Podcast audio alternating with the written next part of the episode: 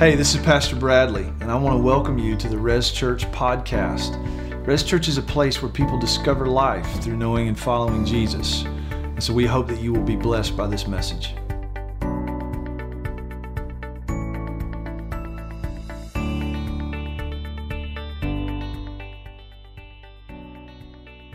Today's passage is John 2 1 through 11. On the third day, there was a wedding at Cana in Galilee, and the mother of Jesus was there. Jesus also was invited to the wedding with his disciples. When the wine ran out, the mother of Jesus said to him, They have no wine. And Jesus said to her, Woman, what does this have to do with me? My hour has not yet come. His mother said to the servants, Do whatever he tells you. Now there were six stone water jars there for the Jewish rites of purification, each holding twenty or thirty gallons. Jesus said to the servants, Fill the jars with water, and they filled them up to the brim. And he said to them, Now draw some out and take it to the master of the feast. So they took it. When the master of the feast tasted the water, now become wine, it did not know where it came from, though the servants who had drawn the water knew. The master of the feast called the bridegroom and said to him, Everyone serves the good wine first, and when people have drunk freely, then the poor wine. But you have kept the good wine until now. This, the first of his signs, Jesus did at Cana in Galilee and manifested his glory, and his disciples believed in him. This is the word of God for the people of God. Good morning.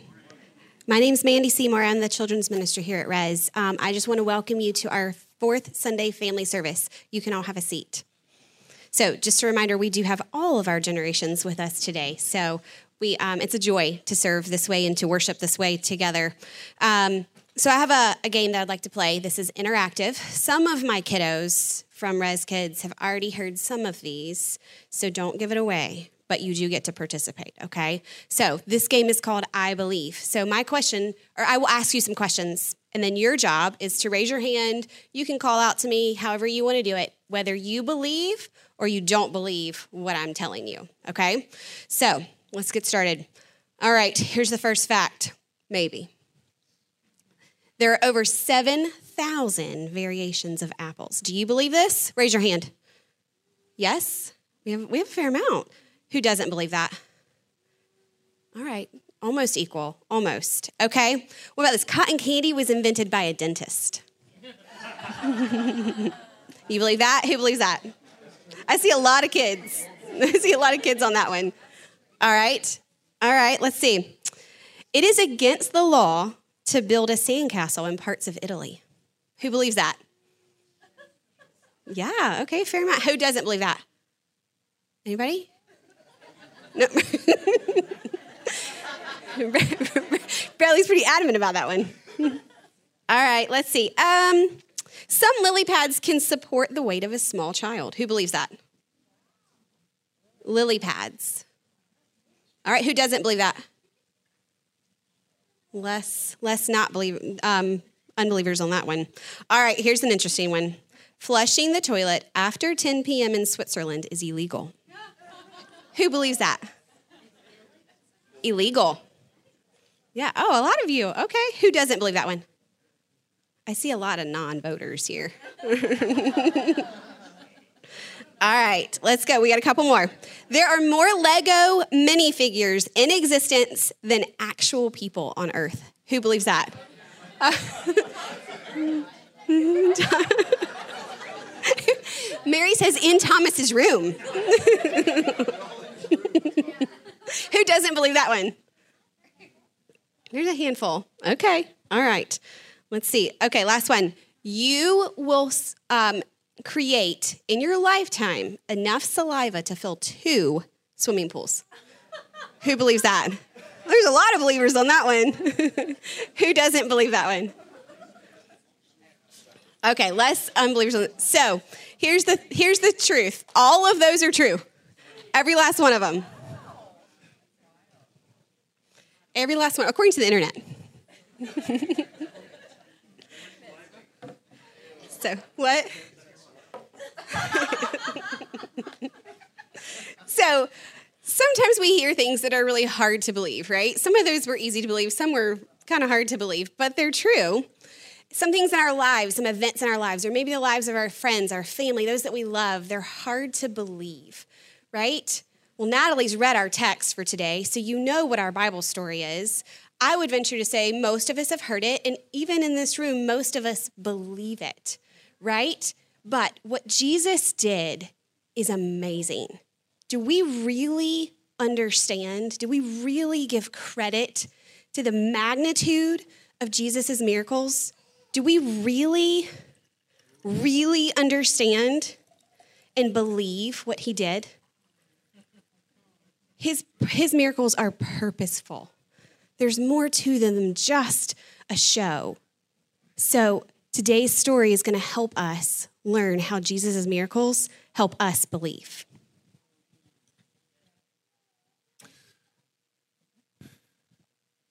You know, I wonder if, in addition to it being hard to believe some of the miracles recorded for us in Scripture, I wonder how hard it is for us to believe that this Jesus is as gracious, as generous, as merciful, as lavish with his love as we sing about. I wonder if that's hard for some of you to believe that he really is that kind of God. But he is. And I think this miracle tells us something about that. If you uh, hopefully have been reading the sermon text this week as it was provided for you, and again today at one o'clock, you're going to get another email. Later in the day, it will be posted on social media and the website. We have a few hard copies for the non internet people. Um, but you will get next week's sermon text, extended reading around the sermon text, uh, as well as a key verse. There'll be a new lock screen wallpaper with the updated key verse, so make sure you take advantage of that. Uh, all of that will be coming out this afternoon for next week, but hopefully you engaged with that this week. And if you did, if you read the larger body of text around the sermon text, you might have noticed some things at the end of chapter one that I think are important. There's two things happening at the end of chapter one that I think we need to take note of. Number one, John the Baptist is beginning to point away from himself to Jesus. Let's flip over a page, John 1, verse 29. John 1, verse 29. Says this The next day, he, talking about John the Baptist, saw Jesus coming toward him and said, Behold, look, the Lamb of God who takes away the sin of the world. This is the one of whom I said, After me comes a man who ranks before me because he was before me. I myself did not know him, but for this purpose I came baptizing with water that he might be revealed to Israel. So John's starting to point away from himself. And you might think, well, why does that matter? John had a huge, huge ministry that gets very little ink in Scripture. People were coming from everywhere to see this guy who had this message that, if I were to put it in my own words, I don't think I'm being untrue to the biblical text when I say it this way. His announcement was God's coming. Yahweh is going to show up on the planet in a fresh way, and you need to repent and be baptized. And this was John's baptism. It was a baptism of repentance, more like a ceremonial washing or cleansing, not like the baptism we do today, more like a ceremonial washing with the forgiveness of sin in view. I don't think John would have taught, I don't think John taught at all that his baptism accomplished forgiveness. Why do you say that, Bradley? Because when he sees Jesus walking by, notice what he says Behold the Lamb of God who what? Takes away. That's wow. Not just is washing away sins, although that's that's a right way to think about it, takes away the sins of the world. What would first century Jews have thought of when they heard that? I think that's an important question. And to be honest, I don't know for sure, but I do think there's a couple of things that we could conclude. Israel, good Old Testament savvy Jews, would know their history and they would know our nation has a pattern. And that pattern is God is gracious to us, but then we sin. We screw it up. And when Israel screws it up, when they sin, God judges them, and more often than not, that leads to Israel being in exile under God's judgment, facing hardship. You with me so far? Right? We know that. If you've read a little bit of the Old Testament, you've seen that. But then the pattern would continue. God would send a leader, a prophet, a, king, uh, a, a, guy like Samson or Samuel or David or Elijah. He would send a prophet, king, leader who would call the nation to repentance. And in many cases, the nation did repent, and that those leaders would, in some way or another, serve as military leaders to help Israel overcome her enemies. So, what did the first century Jews have in mind when John the Baptist, the significant figure, starts pointing to Jesus, saying, Behold the Lamb of God who takes away the sin of the world? I think they would have had in mind, in some way or another, God's going to show up through this guy. God's showing up through this guy. And in some way or another, sin is going to be dealt with like it was in the past. And in some way or another, this Jesus is going to be a warrior king who's going to deliver us from Rome. I think that's what's in their mind. So that's the first thing that's happening at the end of chapter one. John is pointing to Jesus. Here's the second thing people are starting to follow him. Let's, let's keep reading, verse 43 of chapter one. I'm just going to pick up a couple of these that are beginning to follow. 43 of chapter 1, the next day Jesus decided to go to Galilee, found Philip, and said to him, Follow me. Now, Philip was from Bethsaida, the city of Andrew and Peter. Philip found Nathanael and said to him, We have found him of whom Moses in the law and also the prophets wrote, Jesus of Nazareth, the son of Joseph. So Philip believed something about this Jesus. Nathanael said to him, Can anything good come out of Nazareth? It's like, Can anything good come out of Lyman? I just know. I knew Eric was sitting right there. That's why I said that.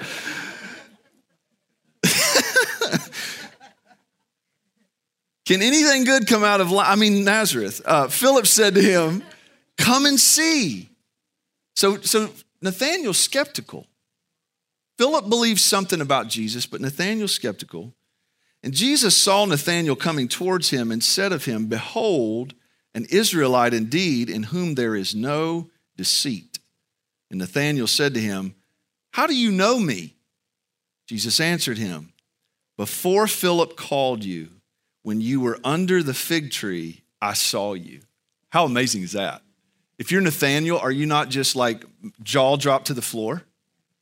So now Nathanael has some confidence that's just built up in this Jesus because Jesus gives him a sign. Apparently, Nathanael was under a fig tree somewhere, and Jesus saw that. Jesus told him about it. Now Nathanael believes somewhat. He believes something. But look what Jesus says to him next. Nathanael answered him, Rabbi, you are the Son of God, you are the King of Israel. Jesus answered him, Because I said to you, I saw you under the fig tree, do you believe? You will see greater things than these. And he said to him, Truly, truly, I say to you, you will see heaven opened. Pay attention here. And the angels of God ascending and descending on the Son of Man. As you read this this week, did, how many of you read that and went, What in the world does that mean? Just raise your hand. Be honest. It's okay. All right. There's a story in Genesis chapter 28. I think Nathanael would have known this. Otherwise, I don't think Jesus would have said it to him. There's a story where Jacob, who's the grandson of Abraham, he has a dream. And in this dream, the Lord visits Jacob and he reiterates all the promises that he made to his grandfather, Abraham. And in this dream, Jacob sees a vision. And in this vision, there's a ladder on the earth that reaches all the way into heaven. And on that ladder, Jacob sees angels ascending and descending. When he sees this, it leads Jacob to say this Genesis chapter 28, verse 17. Let's look at this on the screen. And he was afraid when he saw the vision and he heard what God was saying, he was afraid and said, How awesome is this place? This is none other than the house of God. And look at this this is the gate of heaven. What does Jesus say to Nathanael? He says, You're going to see angels ascending and descending, not on a ladder, but on the Son of Man, on me. What is Jesus saying to Nathanael? Nathanael, I'm the gate of heaven. You see that? He's telling Nathanael, You believe because I told you I saw you under that fig tree. But you're going to see even greater things than these, Nathanael, because you remember Jacob, you remember that ladder? I'm the ladder. Heaven is breaking in through me. And if you're Nathanael, if you're Philip, if you're Simon, if you're Andrew, who just begun to follow this guy Jesus, you have to be thinking to yourself, don't you? What's he gonna do? If he is who we think he is, and I want, I want to pose this question to you. If you're on the fence about this Jesus, if there's something in you that's saying, you know what, I think he might be the Son of God, but I'm just not sure about all this spiritual stuff and this religious stuff and the Bible. I'm just, but I think there might be something to this Jesus. You need to ask the question if he is who he says he is, how's he going to put his greatness on display? And if I'm in Nathanael's shoes or Philip's shoes or Simon's shoes or Andrew's shoes, I'm thinking to myself, all right, he's, he's, somehow he's going to deal with sin, but at some point he must be going to flex his military muscles. At some point, we're going to get a sword demonstration. At some point, he's going to sit us down and tell us his strategy to overthrow Rome. Because that is who we believe the king of Israel to, be. That is who we believe the Messiah to be. So, What's he going to do? How's he going to put his greatness on display? Now we come to a wedding. Of all places, a wedding. It seems like a waste of Jesus' time, doesn't it? If he's who we think he is, he needs to get busy doing the things that matter. But no, he's at a wedding. He gets invited. He comes with his disciples, and his mother's there. Mary comes to him at this wedding. Weddings were a huge deal weddings went on for days. And Jewish culture, feasting is ingrained. All right, if you're doing the rhythm of feasting and fasting with us, you're probably really looking forward to today. Right? Ethan's already had seven cups of coffee. He gave up coffee this. I know you're not supposed to talk about what you're fasting, but he's been a little difficult to deal with this week. Amen. but feasting is such a huge part of Jewish culture. Several times a year, if you are a Jew or a convert to Judaism, you make the pilgrimage to Jerusalem for prescribed feasts. And at these feasts, wine is a huge deal. It's a massive deal. Mary, the mother of Jesus, comes to him and says at this wedding that's supposed to go on for days and it's supposed to be a feast, there's supposed to be more than enough of everything, including the wine, comes to Jesus and says, They've run out of wine. That's a huge deal. That's a big deal. I can't overstate that enough. It's a big deal. And Mary and Jesus have this odd, awkward, uncomfortable interchange, don't they? Did you read that and kind of go, oh, what? Let's read it again. Verse 3. When the wine ran out, the mother of Jesus said to him, They have no wine. And Jesus said to her, Woman, what does this have to do with me? Mary doesn't like it when I quote this verse to her, when she brings up that the trash needs to be taken out, or she, I, I'm just quoting scripture, Mary. I mean, what does this have to do with me? My hour has not yet come. And his mother said to the servants, Do whatever he tells you. It's startling. But let's be careful. let's be careful not to read tone into this, right? Let's, let, let, let's look at this from a couple of different angles. Number one, let's, let's, let's consider what Mary does not do. Mary does not, as if, my parents might would have done, your parents might would have done. She does not, when the wine runs out, she does not stand up in front of everybody at the feast and say, Hey, my son was conceived by the Holy Spirit, and an angel came to me and said he would be the Son of the Most High God. I'm sure he can fix this. Jesus, would you? She doesn't do that. Here's the second thing Mary does not do she comes to him and brings the problem, and I, I have to conclude that she at least has a sense he can do something about it. What she thinks he can do, I don't know. This is the first of his signs, so we're very early in the ministry. I don't think Jesus was doing magic tricks as a little boy. But whatever she thinks he can do, she comes to him and she doesn't tell him what to do. She just brings him the problem. And then she says to the servants, Do whatever he tells you to do. She's not being a bossy mom and she's not being a proud mom. You with me? Let's talk about what Jesus does not do. He's not rude to her. I know when in our culture, when we hear woman, what does this have to do with me? That sounds degrading. But this is the first century Palestinian equivalent of Jesus being a good southerner and saying, ma'am, it is distant, but it's cordial. He is being kind, but he's also being appropriate.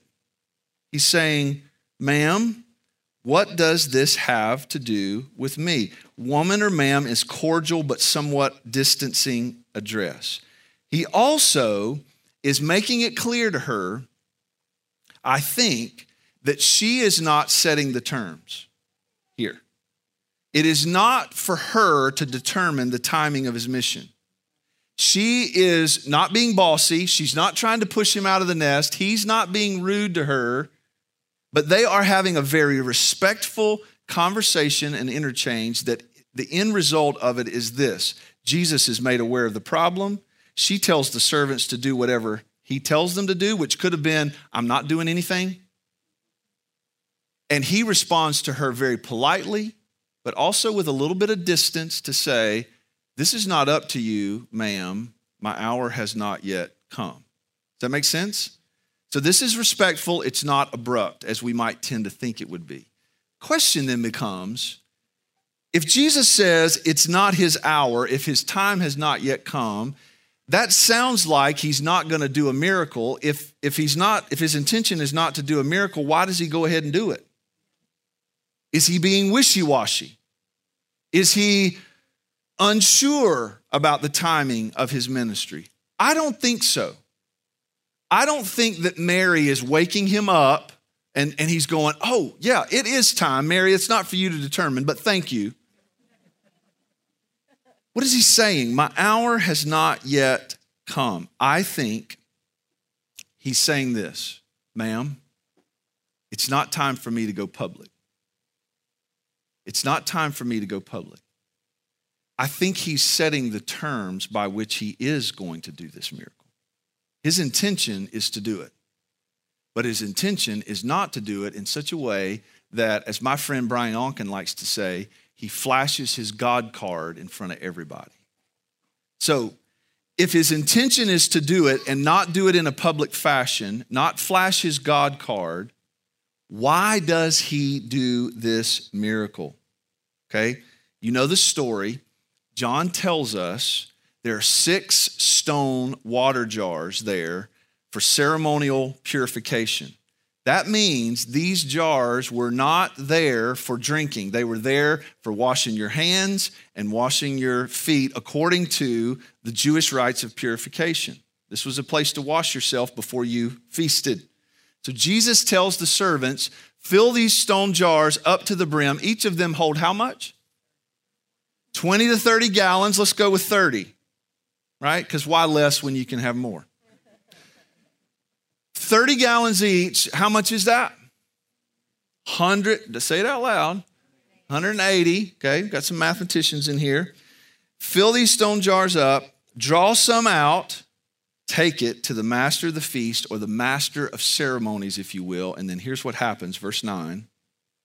When the master of the feast tasted the water now become wine, and did not know where it came from, though the servants who had drawn out the water knew, the master of the feast called the bridegroom and said to him, Everyone serves the good wine first when people have drunk freely, then the poor wine. But you have kept the good wine until now. This is an incredible miracle.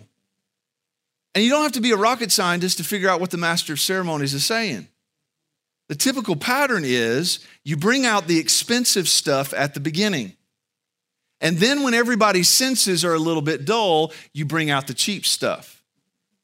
That's what the master of ceremonies is saying. That was the typical pattern. But Jesus turns 180 gallons of water not into just good wine, but the best wine. How extravagant is that? How generous is that? How over the top is that? Do you see Jesus in this way? That he is this generous, that at a wedding, he would make 180 gallons, not of cheap wine, but of the best wine. Now, wine may not mean anything to you. And I understand that. It doesn't, it's, it's not something that everyone enjoys or treasures. So when I was talking with my kids about that this week, I said to them, I said, imagine that you get invited to a birthday party. How many of you kids have been to birthday parties before? All right. So imagine you get invited to a birthday party and somebody invited, somebody forgot to bring the cake. And so imagine Jesus is there and he sees that in this birthday party, this is a little weird, but there's 180 very large cake plates that are empty. And Jesus tells everyone to fill up these large cake plates, 180 of them, with broccoli.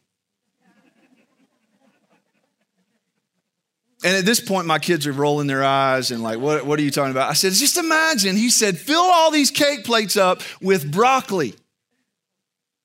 And then somehow, this, these 180 platefuls of broccoli become the best cake you have ever put in your mouth.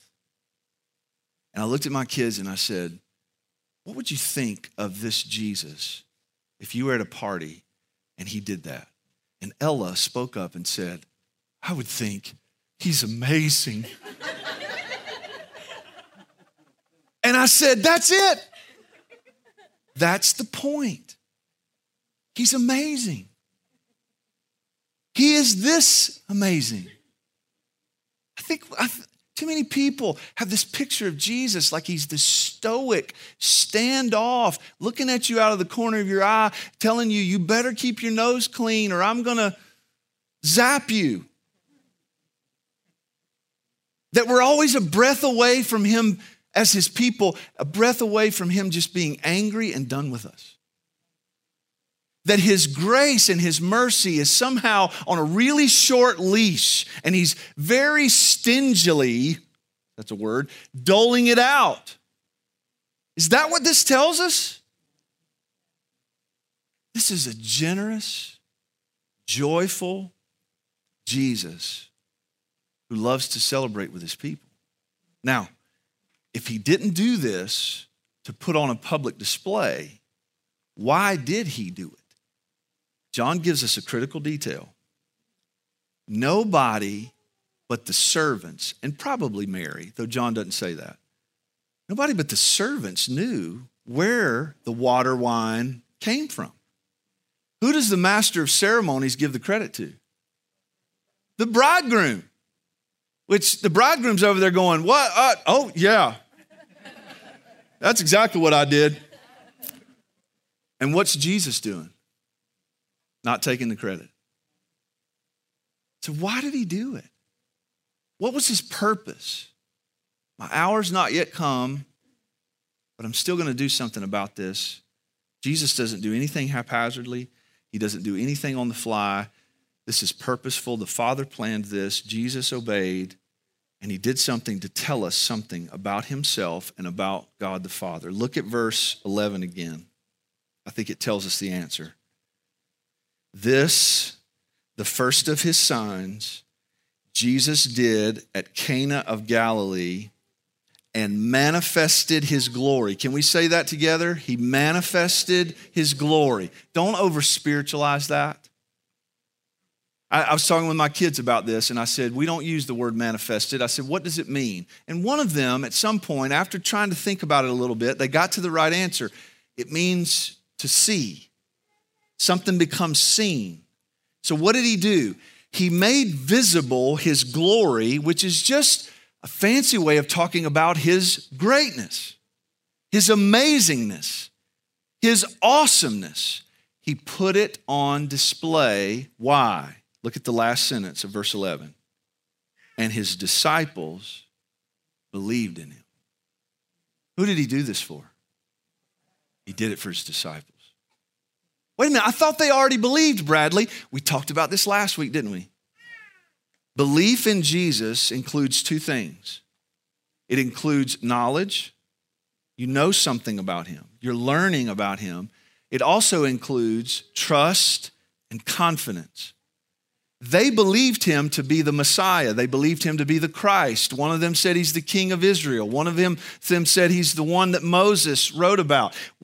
Did they understand fully who Jesus was?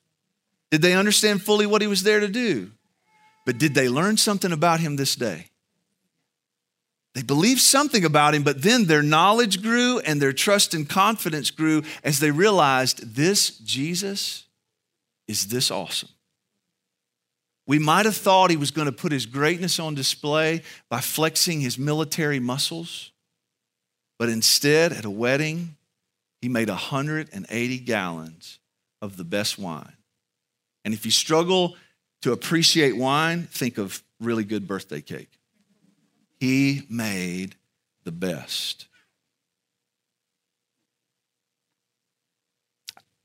I don't think I have to convince anyone just how bad our sin is. Do I? I mean, even if you're not a church or Bible person, you only need to look at the world around us and see just how devastating sin is to the human existence. Everybody agree with that? that that's pretty easy. Here's a, here's a step that's a little harder is that if you have any sense whatsoever that God is holy, then you realize how personally devastating our sin is. If He is this holy, if he is perfect, if he is righteous, then our sin is a huge, huge problem. Actually, and I know this jostles the soul a little bit, the right way to think about it is if God is holy and we're not, he is a huge, huge problem for us. We do not, listen, I don't, I don't know if you've heard this or thought this or been taught this or you've concluded this on your own in some form or another. We do not earn favor with God. That is impossible. It's more impossible than for you to leapfrog over the Grand Canyon than to earn righteousness with this God who is this holy. The only way is that our sin be taken away by the Lamb of God. And if that's the only way, how, just keep in mind, what were those six stone jars for? I don't want to turn that into an allegory.